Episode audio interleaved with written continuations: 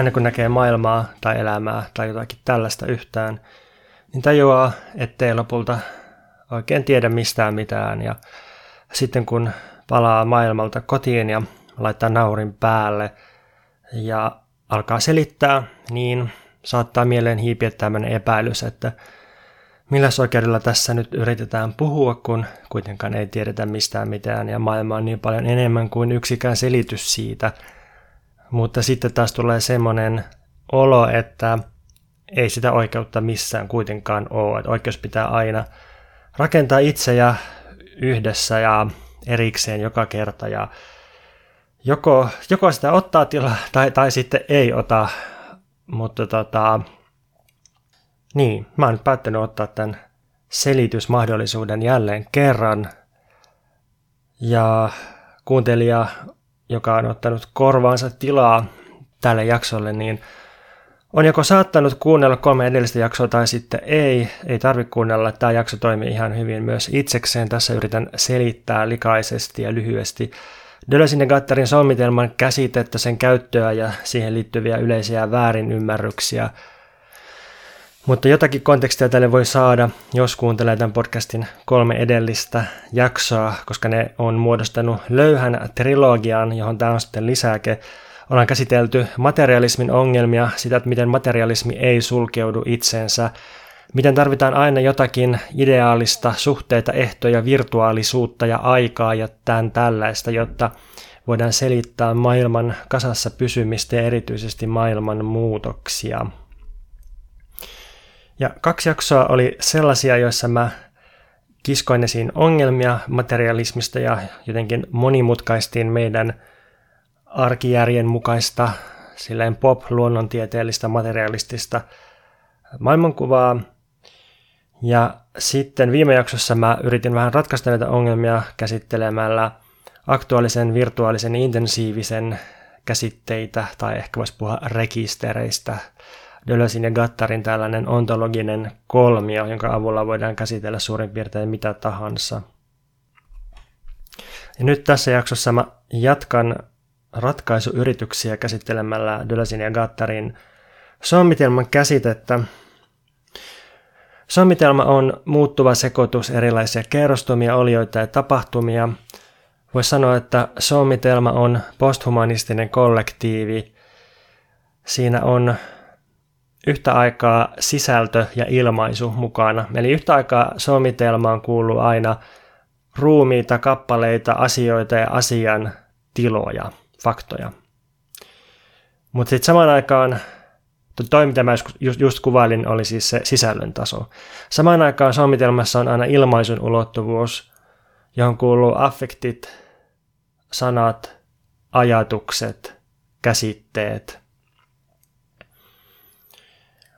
Eli, eli sommitelmassa on aina empiirinen taso ja sitten tuommoinen, voisiko sitä sanoa abstraktiksi tai ideaaliseksi tasoksi. Kaikessa yksinkertaisuudessaan, siis käsite ei ollenkaan niin yksinkertainen kuin mitä sitä saattaisi aluksi ajatella, mä, mä tuun siihen kohta, mutta et, et se perusasia kuitenkin on aika helppo musta saada kiinni. Öm, hevonen on ihan eri asia peltotöiden sommitelmassa kuin raviradan sommitelmassa. Se on oikeastaan niin kuin suurin piirtein eri eläin, koska se toimii eri tavalla sommitelman mukaan. Veitsi on omenankuorinnassa tai puutöissä tosi eri asia kuin erikoisjoukkueen sotilaan tai katuryöstäjän käytössä. Eli sommitelma muuttaa sommitelman komponenttien toimintaa.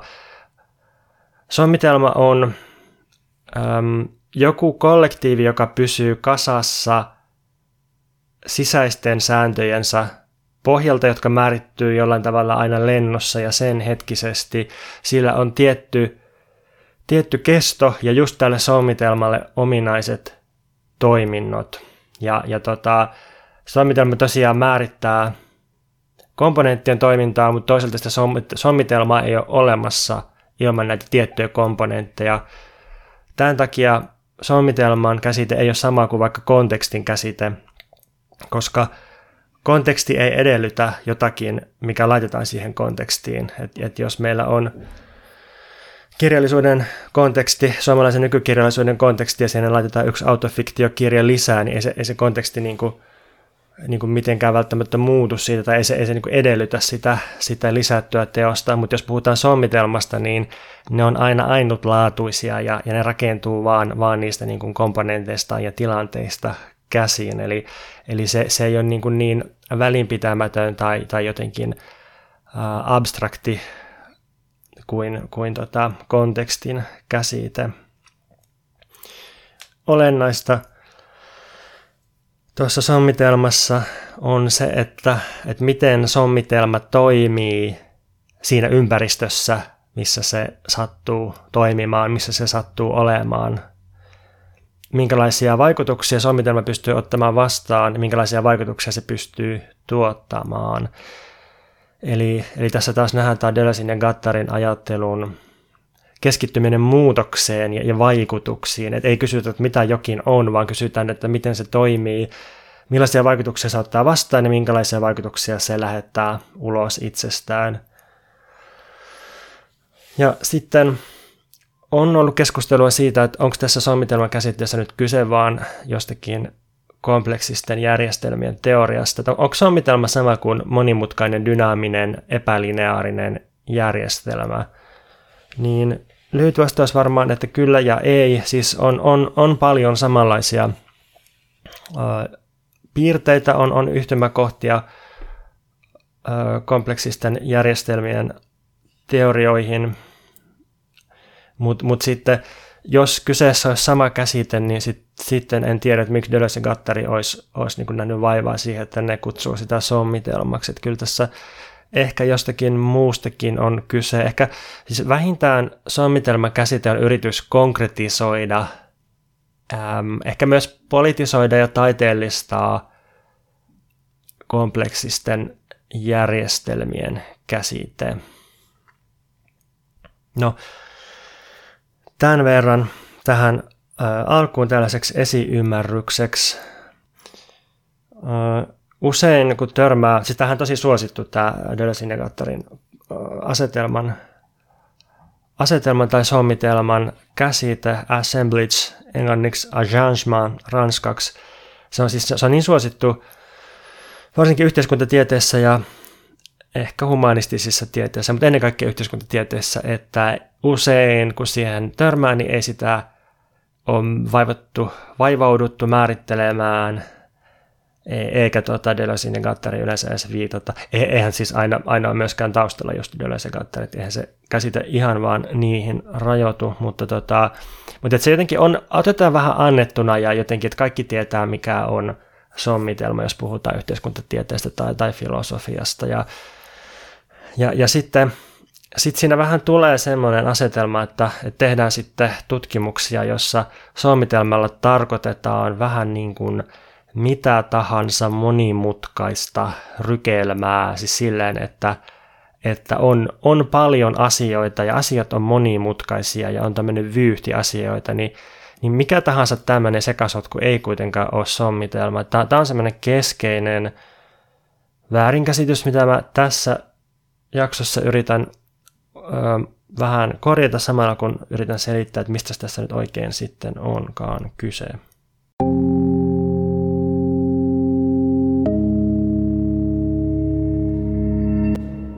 Otetaan jako kolmeen.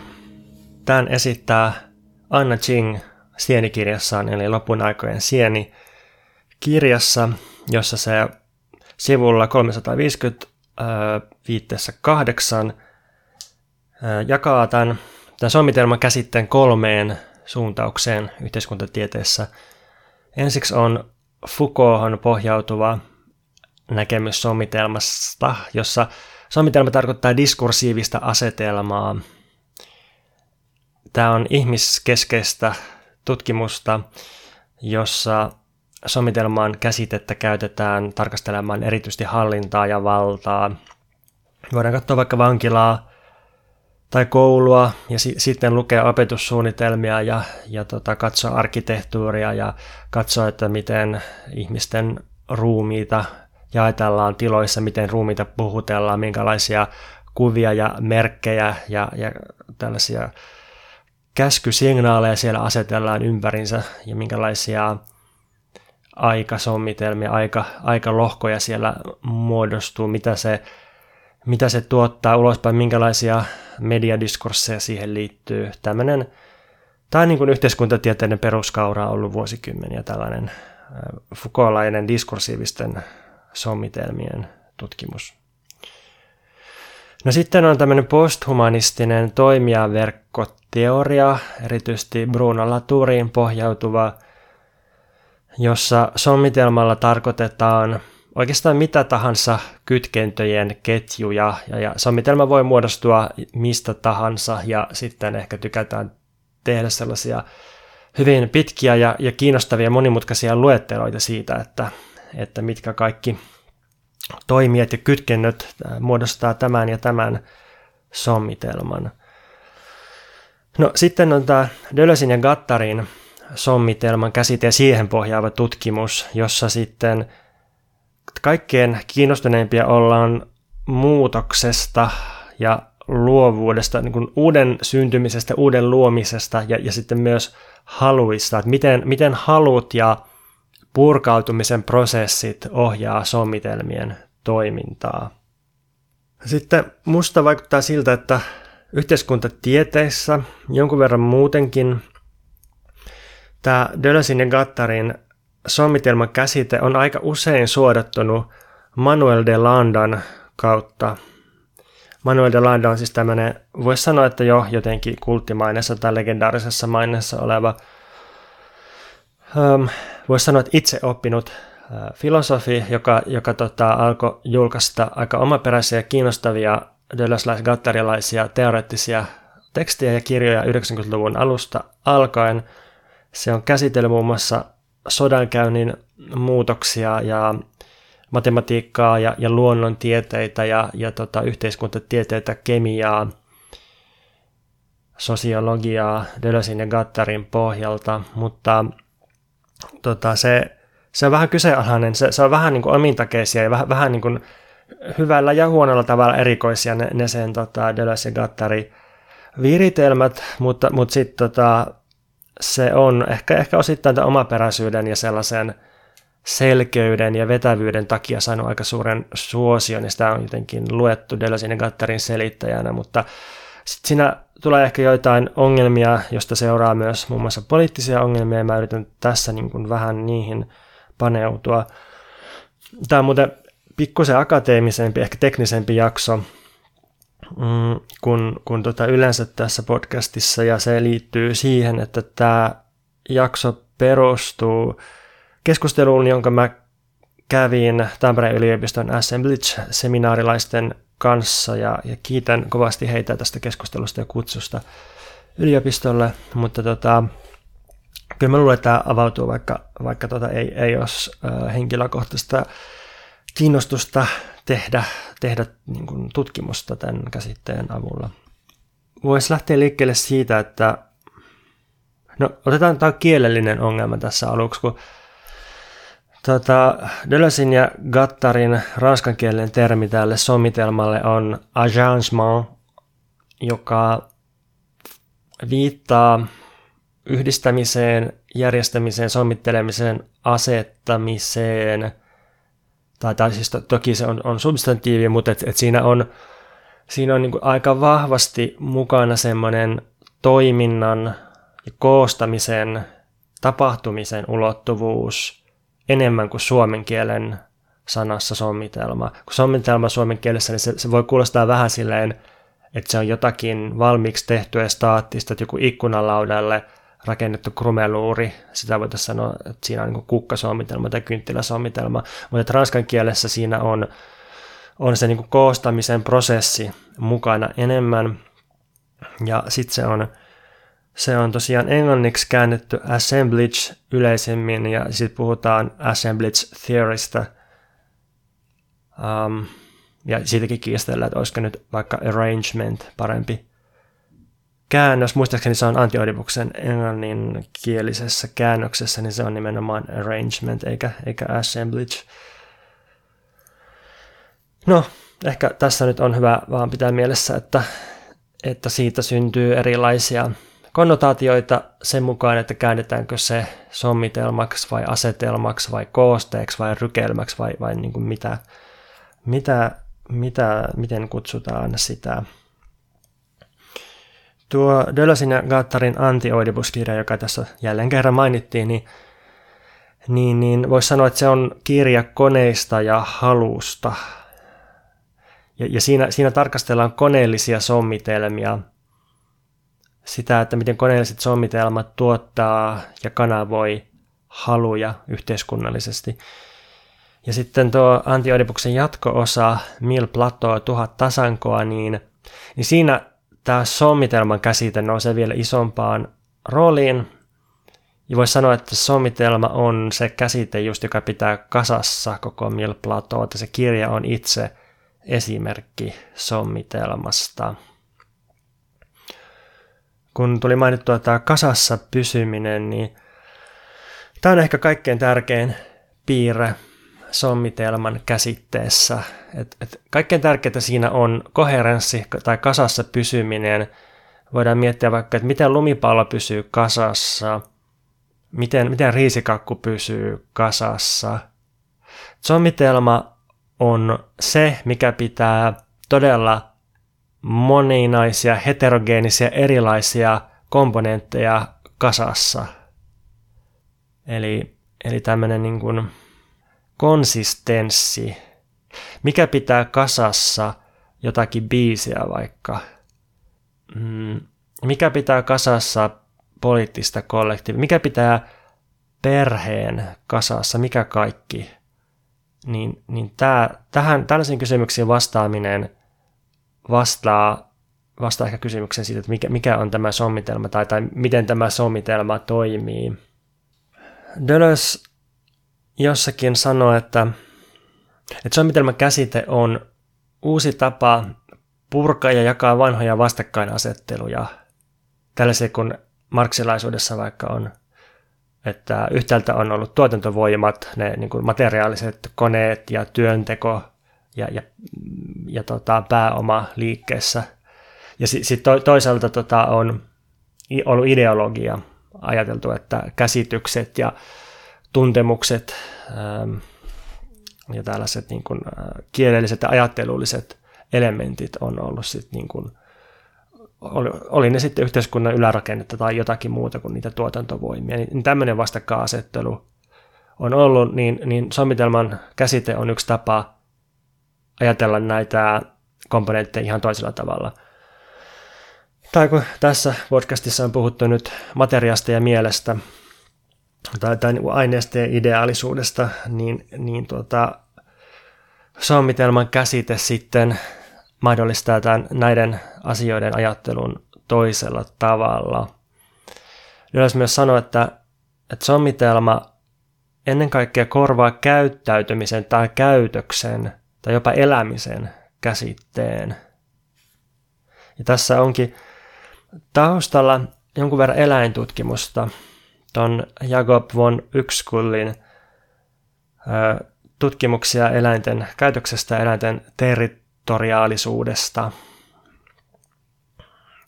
Jotenkin ehkä niin, että, että eläinten käyttäytyminen muodostaa aina sommitelman ja tapahtuu sommitelmassa.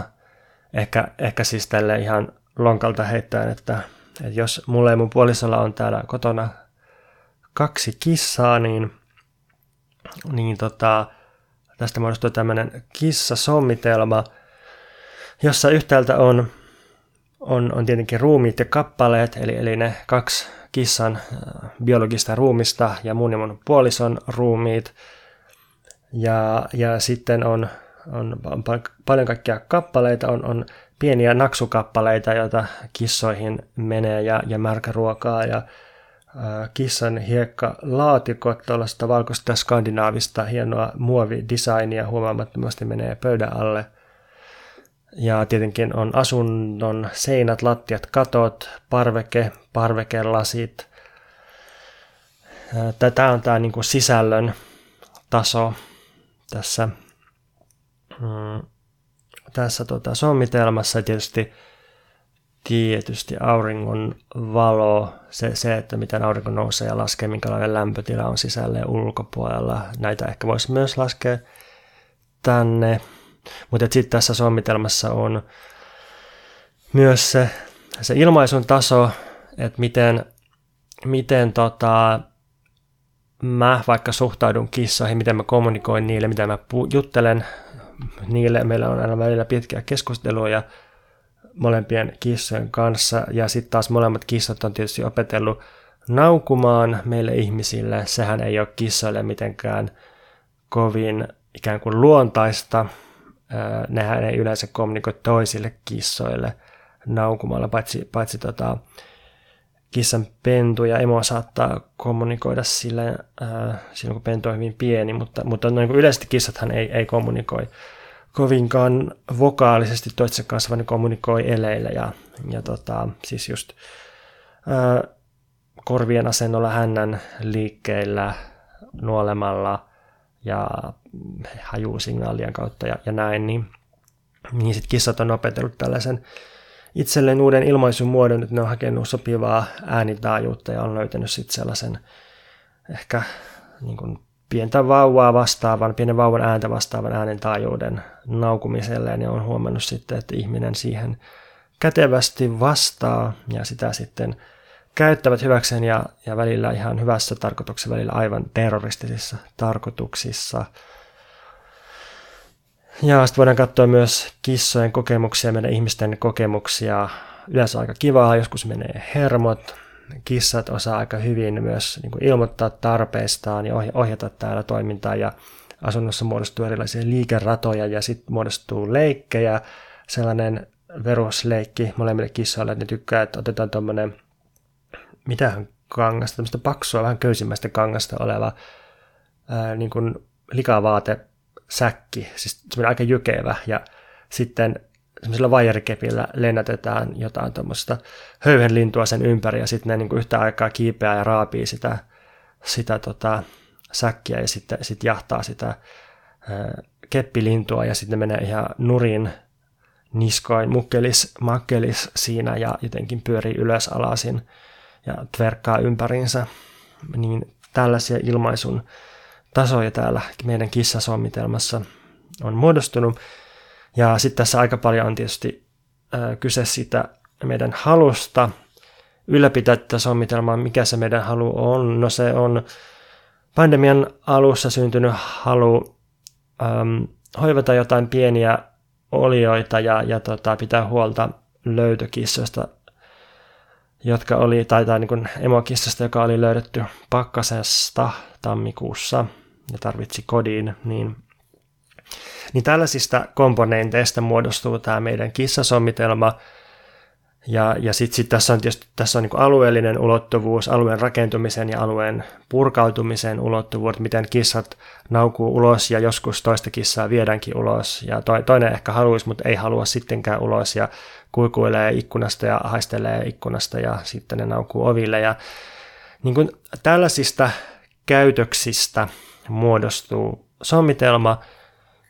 Ja ehkä tästä nyt saa kiinni silleen, että, että sommitelma ei voi tietää ennalta. Me voidaan aina niin kuin tietysti luetella silleen ikään kuin filosofisesti, että sommitelmassa on, on sisältö, on ilmaisu, on territorio, on, on alueen muodostuminen, on alueen purkautumista aina. Mutta sitten mitä ne kulloinkin on, niin ne pitää käydä läpi ja se sommitelma pitää kartottaa ja, ja se on pelkkää ylimielisyyttä ja, ja huonoa ajattelua, jos me luullaan tietävämme ennalta, että, että mitä, mitä missäkin sommitelmassa on. Ja tota, tämä nyt on ehkä sitä, kun mä sanoin, että, että sommitelma on yritys konkretisoida kompleksisten järjestelmien käsitettä, niin tämä on nyt sitä konkretisointia. Mä haluan vielä korostaa tota, halun käsitteen tärkeyttä sommitelmassa. Tämä on semmoinen, mikä usein unohtuu, kun puhutaan sommitelmista. Et just, just sillä, että jos, jos ajatellaan, että mikä tahansa rykelmä asioita, olioita, esineitä, toimijoita on sommitelma, niin sitten siitä unohdetaan se, se halun periaate, mikä ajaa sitä tai, tai niin kuin ylipäänsä saa sen hobgoblaantumaan yhteen. Deleuze Gattari itse asiassa sanoo, että, että tota, vain eläimellä voi olla sommitelma. Tai vain, vain niin kuin eliöt voi muodostaa sommitelmia, koska niillä on semmoinen energeettinen periaate, just ne halut, libido, jotka, jotka niin saa, saa aikaan sen koherenssin, sen niin kasassa pysymisen. Vaikka mä tuossa aikaisemmin käytin just lumipalloa tai riisikakkua esimerkkinä ohimennen, niin niin en, en mä silti sanoisi, että jos tiukasti katsotaan Deleuze ja Gattarin pohjalta, niin ei lumipallo ole sommitelma, ei riisikakku välttämättä ole sommitelma ilman, ilman mitään eliöitä, mutta sitten taas voidaan mennä siihen, että, että kukaan ei tee, missään ei synny riisikakkua ilman eliöitä, ja nyt me huomataan, että itse asiassa riisikakku sittenkin voi olla sommitelma, joo, ja lumipallokin tässä mielessä, sikäli kun se on eläimen, ihmiseläimen tekemä, niin on se sittenkin ehkä sommitelma. Mutta siihen tarvitaan se elämän kerrostuma tai elämän taso.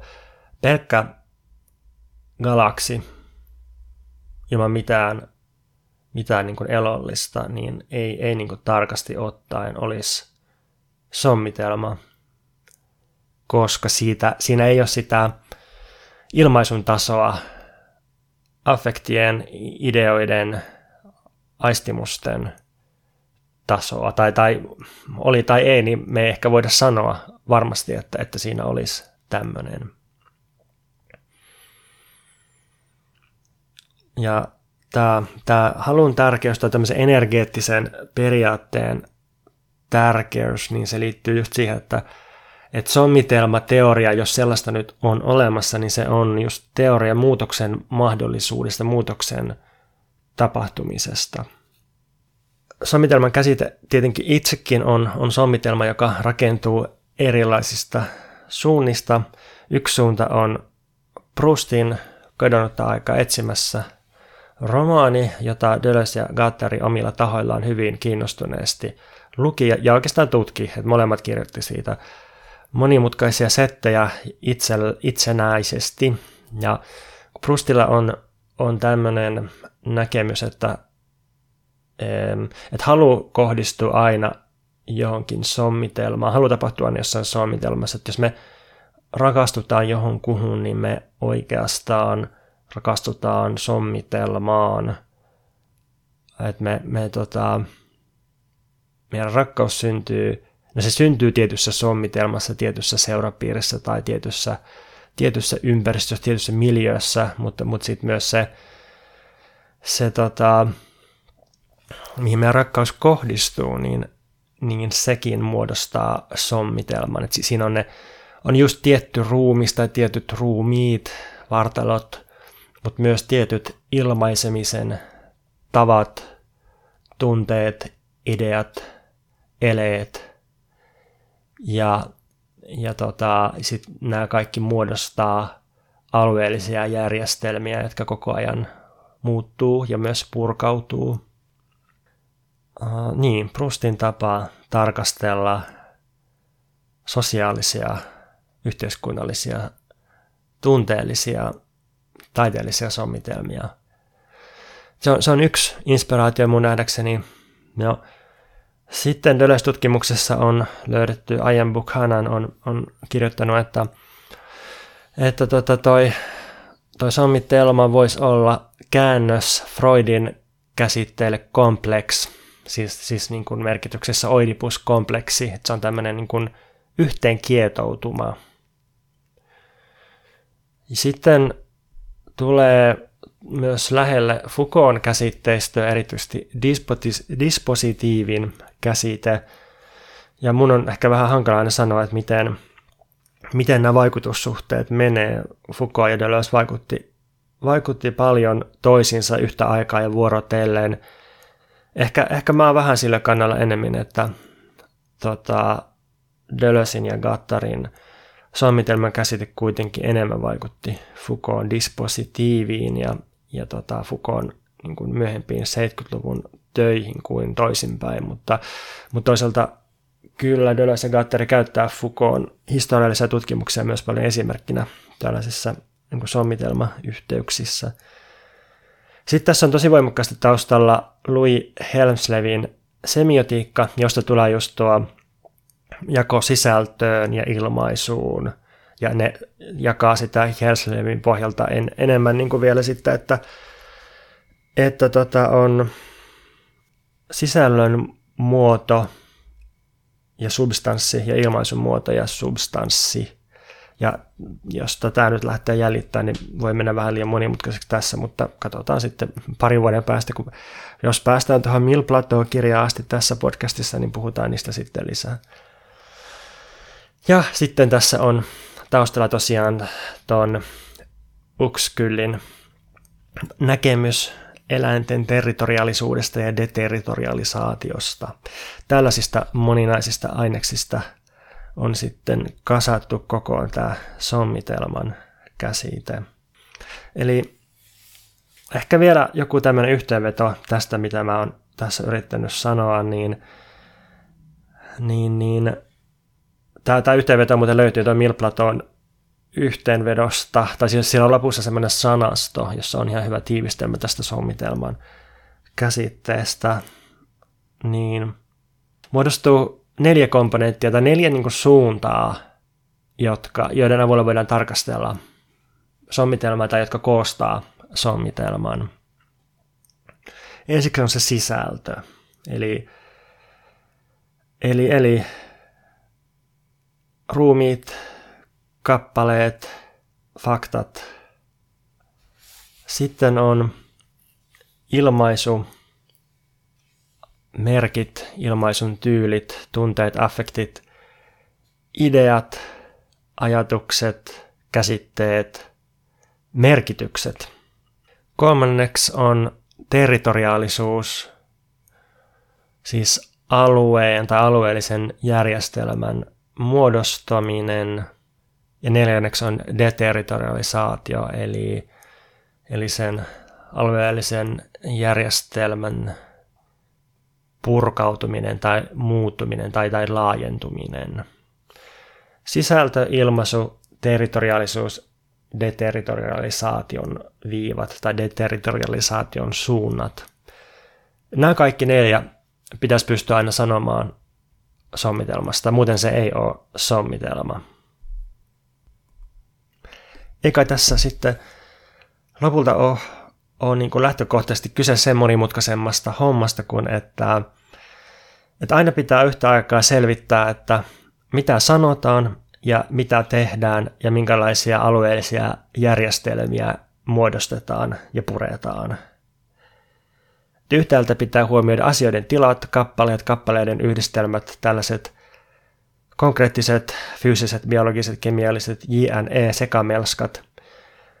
Toisaalta pitää huomioida myös lausumat, ilmaisun tyylit, kokonaiset merkkijärjestelmät ja sitten näiden kahden tason monimutkaiset suhteet ja se, että miten tästä kaikesta muodostuu, muodostuu ja purkautuu järjestelmiä, alueita. Nyt ehkä semmoinen tarkennus vielä, että, että usein niin missähän tämä on. Varmaan niin kaikkialla nykyajattelussa, taiteessa. Kaikkialla törmää tällaiseen fraasiin, että, että asiat edellyttää toisinsa. Vähän niin kuin, että kaikki liittyy kaikkeen, kaikki on kytketty kaikkeen, nämä ja nämä edellyttää toisensa, ei toista ilman toista. Tästä ei ole kyse sommitelmassa. Ähm, Sommitelman komponentit on ajateltavissa itsenäisesti. Um, ilmaisu ja sisältö ei edellytä toisiaan. Jos mä palaan tähän kissasommitelman esimerkkiin, niin, niin ei siinä ole mitään välttämätöntä, että, että mun halu pitää huolta Ähm,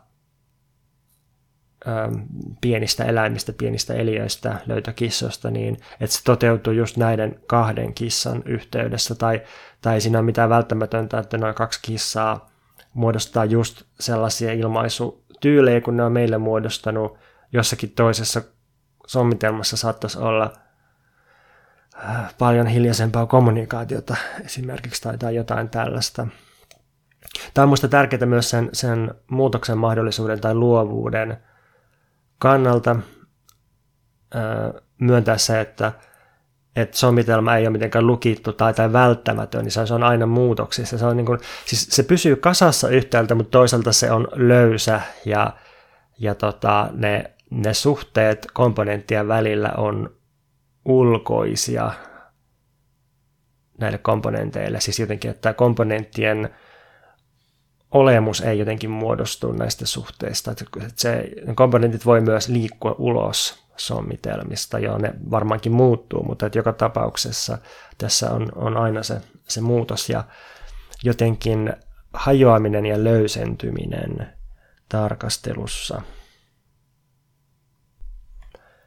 Mennään sitten siihen Manuel de Landan kritiikkiin, josta mainitsin tämän jakson alussa.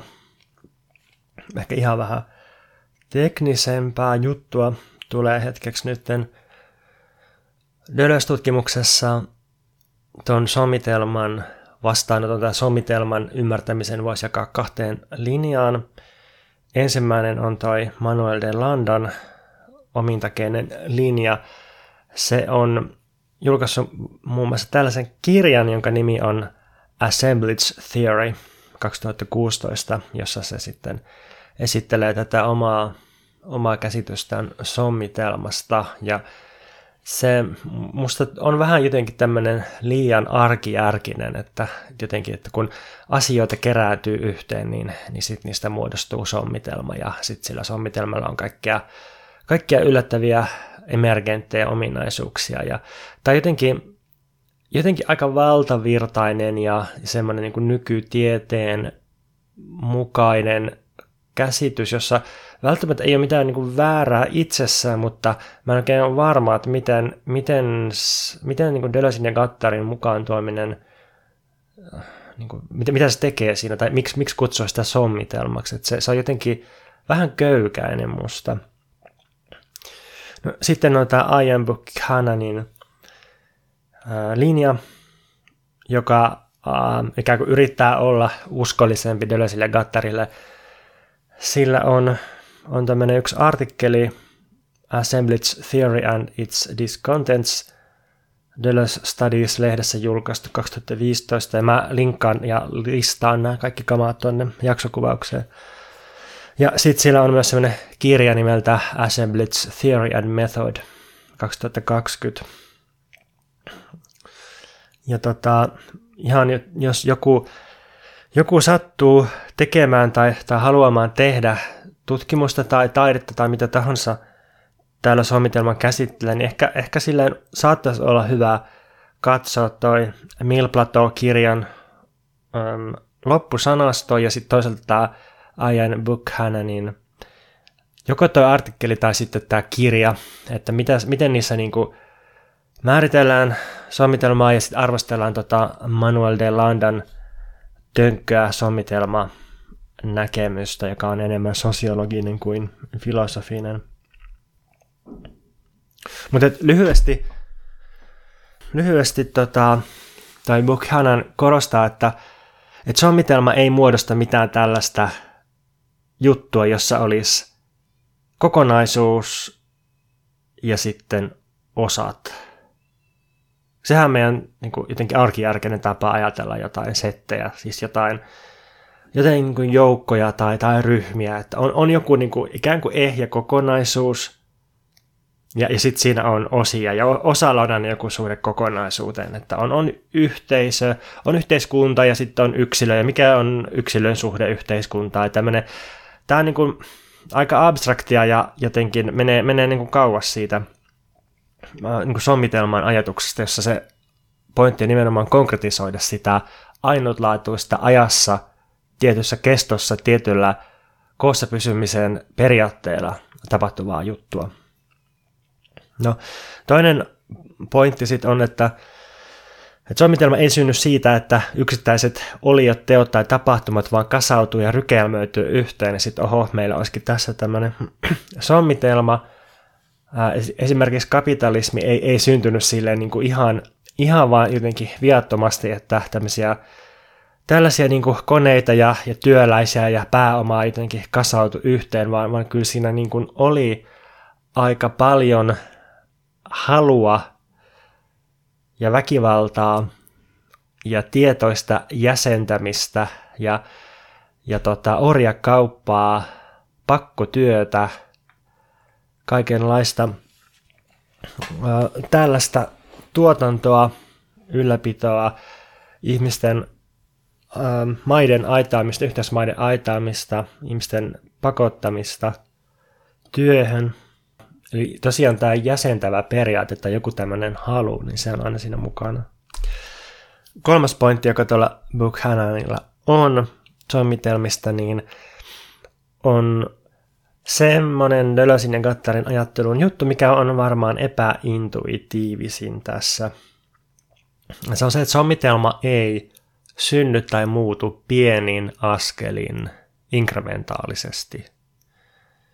Jos, jos mä mietin meidän kissasomitelman syntyä, niin, niin sehän syntyi lopulta ikään kuin kerralla, siis sillä, että yhtenä päivänä kesäkuussa 2020 kello 15.34, niin kissat tuli meille ja sitten laskettiin kantokoppa lattialle ja avattiin se ja siltä tuli kaksi kissaa ulos. Niin, niin tota, siinä sitten alkoi alko tämä aika niin kuin välittömästi syntyä tämä kissasommitelma. Ja sitten tähän tuli aika radikaali muutos kaksi vuotta sitten syksyllä, kun toinen näistä kissoista karkas ul- ulkoilutuksen yhteydessä.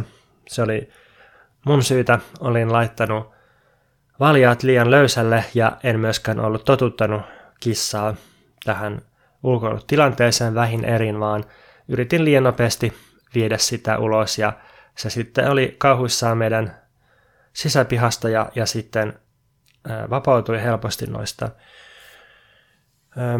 valjastaja juoksi ensin autoalle piiloon ja sitten rakennuskontin alle piiloon ja, ja vietti reilun vuorokauden ulkona ja sitä sitten kovin hätääntyneenä sieltä etsittiin ja tein muun muassa tämmöistä tonnikalaa ja smoothieta, jolla vetelin hajujälkiä sitten tuolla pihalle. Yritin johdattaa sitä ovelle, joskus se tulisi sieltä ja sitten toisen päivän iltana niin toi Vieno kissa oli sitten oma-aloitteisesti tullut pimeään tultua tuohon meidän rapuun etuavelle eh, pensaan taakse naukumaan mulle, kun mä menin ulos, että, että pääsisikö sittenkin takaisin kotiin. Niin, tässä oli tämmöinen niin äkillinen esimerkki siitä, että miten sommitelma purkautuu ja, ja toisaalta, että miten, miten se niin kuin, äh, voidaan muodostaa uudelleen.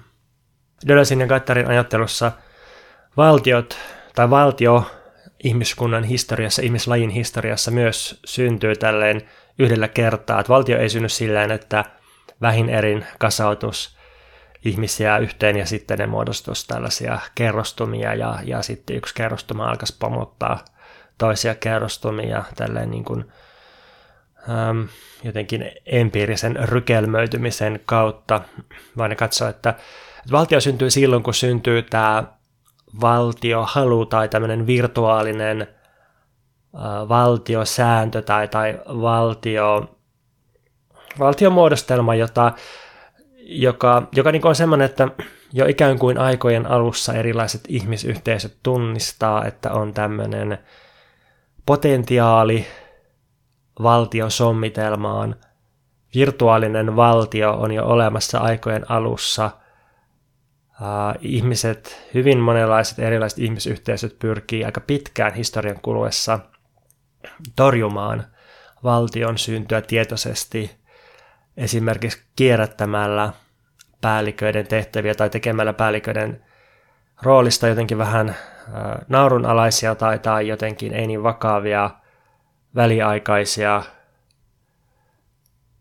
tai, tai tuhoamalla kasautunutta varallisuutta, omaisuutta.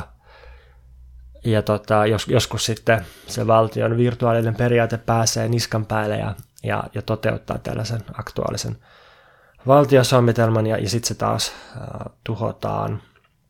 Mutta et, että pointtina on, että, että nämä tapahtuu aika nopeasti ja, ja tota, varsinkin se virtuaalisen tason, se virtuaalisen säännöstön, valtion virtuaalisen kentän syntyminen, se tapahtuu ikään kuin yhdellä kertaa välittömästi.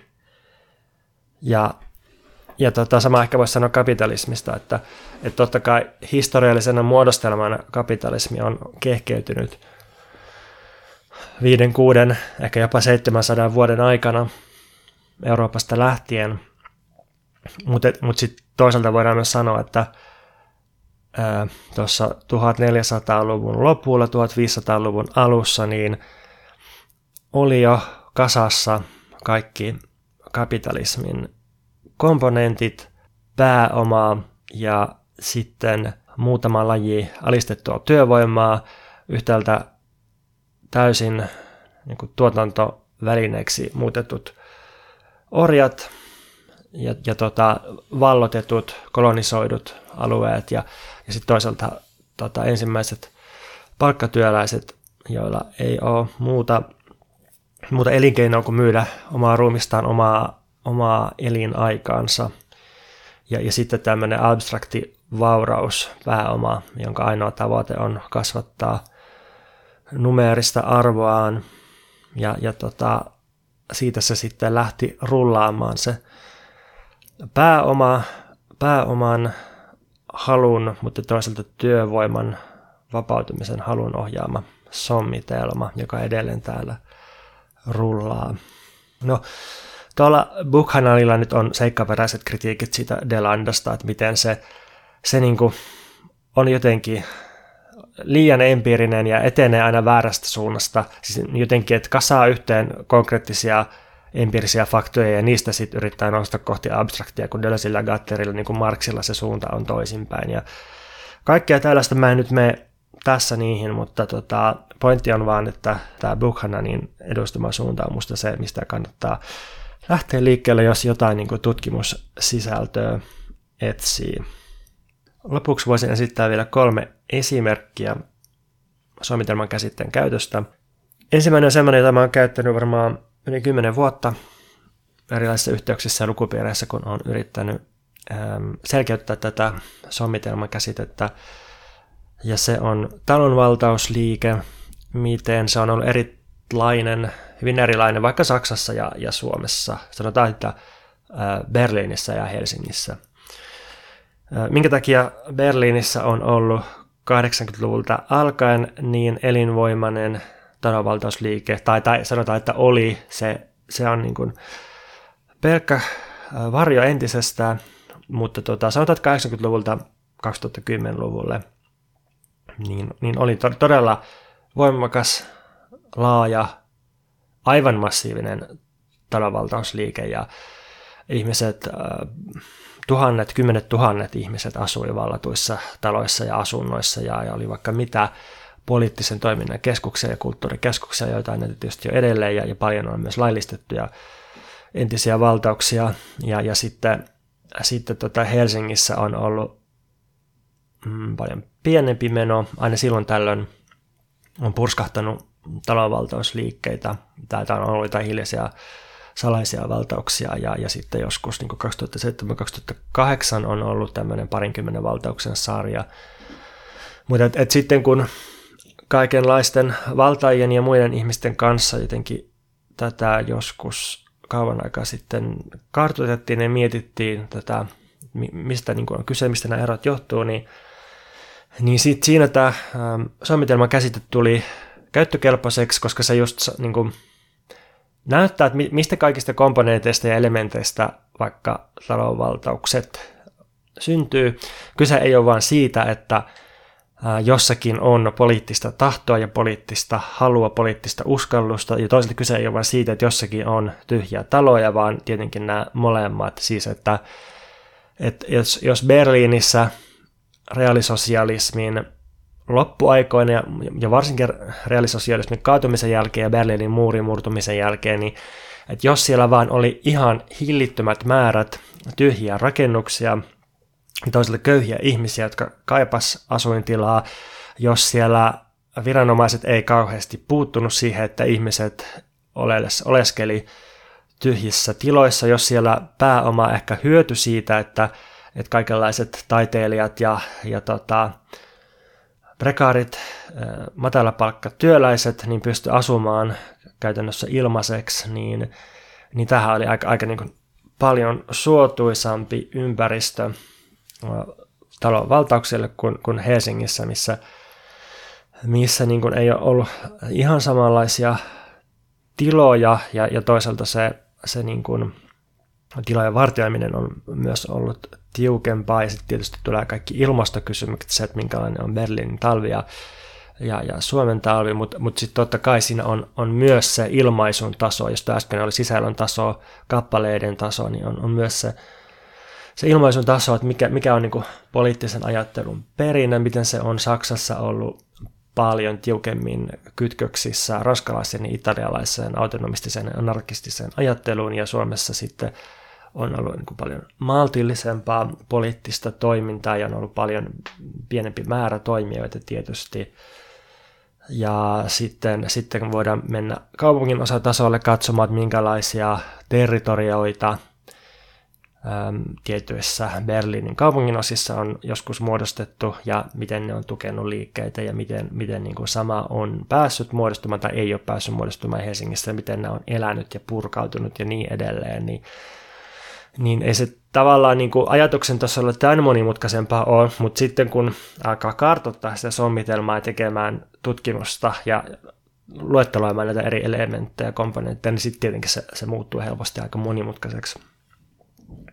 Toinen esimerkki sommitelman käsitteen käytöstä on tämmöinen tutkimusartikkeli siitä, että miten OECD-maissa on tehty koulutuspolitiikkaa tai tämmöinen niin kuin OECD Policy Making Assemblage mm, artikkeli vuodelta 2019 Greg Thompson, Sam Sellar ja toi edellä mainittu Ian Buchanan on tämän kirjoittanut Mä linkkaan tämänkin tonne noteihin. Tämä on musta vaan silleen hyvä artikkeli, että tässä otetaan niin suoraan kantaa siihen, tai niin sellaista köykäistä yksinkertaista sommitelma-ajattelua vastaan. Ja tässä myös esitetään ne, ne neljä sommitelman komponenttia, mitä mä tässä on esitellyt. Tämä sisältö, ilmaisu, territorialisaatio ja deterritorialisaatio. No sitten kolmas esimerkki sommitelman käytöstä on minusta todella hyvä ja kirja ja ajattelija on myös todella todella hyvä ja herkullinen Achille Bembe, Mustanjärjen kritiikki. Hiljattain suomennettu teos. Tässä tota, heti alussa johdannossa Membe käsittelee rodun käsitettä. Tämä Mustanjärjen kritiikki siis on kunnianhimoinen yritys tarkastella, että miten miten rodun käsite, erityisesti niin kuin mustuuden tai mustan käsite, on erottamatta kapitalismiin liittyvä, miten se on niin historiallinen sommitelma, joka on synnytetty erityisesti työvoiman alistamisen tarpeeseen kapitalismin polttoaineeksi. Että, että, että niin sanotut mustat oli ensimmäisiä tällaisia ensimmäisiä ihmisiä, joita voitiin kohdella ikään kuin puhtaasti käyttötavarana tai tuotantovälineenä ja, ja niin kuin täysin pääomalle alistettuna, jopa niin kuin raaka-aineena. Ja, ja siis tietenkin kyse on siis orjakaupasta ja, ja plantaasien pakkotyöstä. Tämä tota, Achille Membe on kameronilainen alun perin historiaitsija, mutta siis tämmöinen niin, kuin niin sanotun mustan ajattelun jättiläinen, nykyjättiläinen jättiläinen, niin edelleen aktiivisesti kirjoittaa ja julkaisee ja, ja tota, suosittelen todella kovasti kaikille tätä mustan järjen kritiikin lukemista.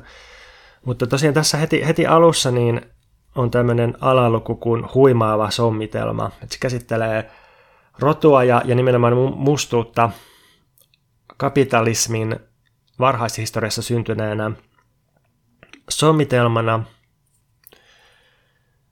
joka on toiminut jonkinlaisena houreena, joka, tai jopa niin kuin fantasiana, synkkänä fantasiana, joka on mahdollistanut tiettyjen ihmisten alistamisen ja, ja niin kuin oikeuttanut tiettyjen ihmisten jättämisen kuolemaan tai on oikeuttanut tiettyjen ihmisten eli rodullistettujen ihmisten pahoinvoinnin. Ja sitten se käy läpi, että minkälaisia ratkaisevia momentteja tämän mustan rodun niin sanotusti sommitelman elämänkerrassa on. Ja sitten se luettelee, että, että niitä on kolme ratkaisevaa hetkeä. Ensimmäinen on järjestäytynyt ryöstäminen, kun sitaatti Afrikasta peräisin olevat miehet ja naiset muutetaan Atlantin kauppaa varten ihmisobjekteiksi, ihmistavaroiksi ja ihmisrahoiksi. Ulkomuotonsa vankeina he kuuluvat nyt heihin vihamielisesti suhtautuvalle toiselle, minkä seurauksena heillä ei ole enää omaa nimeä tai kieltä. Sitaatti päättyy. No, toinen momentti tämän rodullistamisen suunnitelman historiassa on Memben mukaan sitten 1700-luvun lopulta alkaen, kun mustat pystyy jäsentämään asioita kirjallisesti omalla kielellään ja pystyy alkaa vaatimaan itselleen täysvaltaisen subjektin asemaa. Tähän momenttiin liittyy hyvin monet orjakapinat, Haitin itsenäistyminen 1804, taistelu orjakauppaa vastaan, Afrikan dekolonisaatio ja 1900-luvulla Yhdysvaltojen kansalaisoikeustaistelut ja, ja sitten sen jälkeen apartheidin purkaminen. Kolmas momentti on 2000-luvun alusta alkaen markkinoiden planetarisoituminen, se mitä kutsutaan uusliberalismiksi, maailman yksityistäminen ja sitaatti finanssitalouden postimperiaalisen sotilaallisen kompleksin ja elektronisten ja digitaalisten teknologioiden lisääntyvän yhteenkietoutumisen momentti.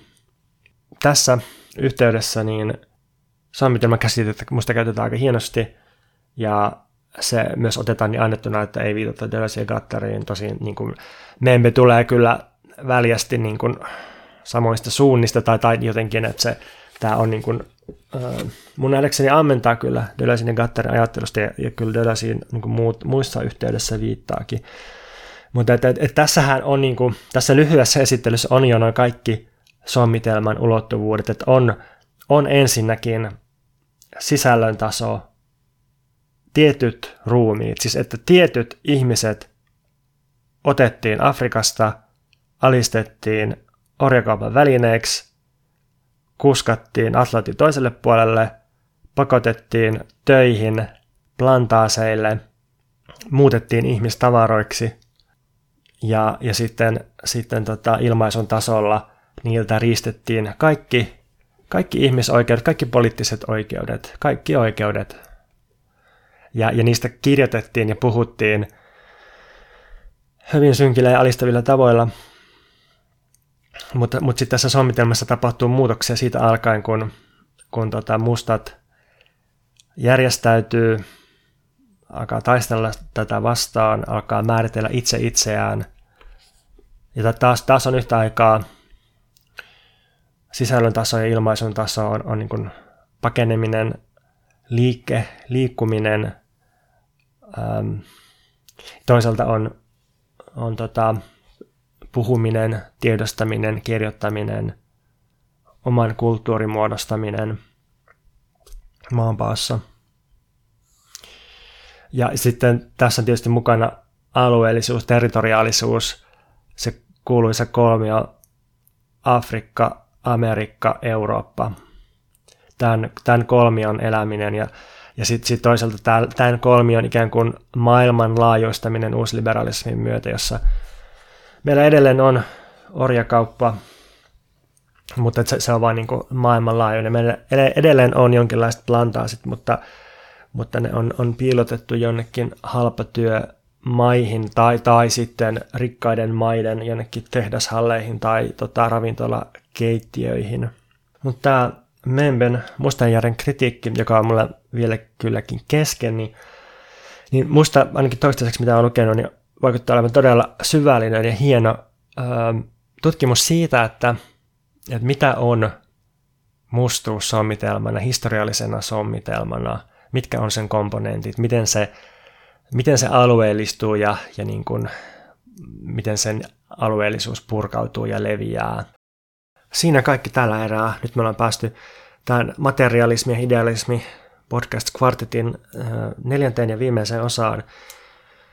Ja mä oon täällä yrittänyt tosiaan pelata vähän aikaa Prustia lukiessa. Mulla olisi vielä kolme osaa Prustia jäljellä, niin saa nähdä, että onko ensi jakso sitten jo Dölösin Proust-kirjan esittelyä vai jotain ihan muuta. Sitä odotellessa voi lähettää kommentteja pontus.purokuru.gmail.com tai Instagramissa at purokub. Voi liittyä Mikä mitä vaivaa podcastin Patreon-tukijaksi patreon.com kautta Mikä mitä vaivaa tai Patreonin appilla. Voi myös tulla tapaamaan, moikkaamaan mua ja veikkaa mun kirjanjulkkareihin, jotka on torstaina 4. päivä toukokuuta 2023 Helsingissä Helsingin kadulla Bar Limbon alakerrassa kello 18-23. Voi tulla ostamaan kirjaa 20 tai äm, juomaan kaljaa tai ihan vaan hengailemaan – saa kirjaa luultavasti aika paljon helpommalla sieltä kuin, tai halvemmalla sieltä kuin äh, kirjakaupoista. Ja jos tästä tapahtumasta haluaa lisätietoja, niin äm, ainakin mun Instasta löytyy joku Facebook-eventtikin taitaa olla olemassa. Ja sitten varmaan päivystän jossakin Helsingissä toukokuussa jonain päivänä myös ja myyn kirjoja ja on tavattavissa, jos joku haluaa tulla moikkaamaan, niin siitä viestin varmaan Instassa – Tämän jakson nauhoituksen ajan kissasomitelma on toiminut ihan kuin unelma. Kissat on nukkunut parvekkeella sulitun oven takana. Iltapäivä kauneusuniaani ei ole uikuttanut yhtään, ei, ei mitään interventiota podcasti, ei, ei mitään, mitään niin kuin aivan loistavaa. Niin kuin, joo, sujuspa kaikki aina näin hyvin. Toivottavasti te kaikki pääsette osaksi hyviin sommitelmiin.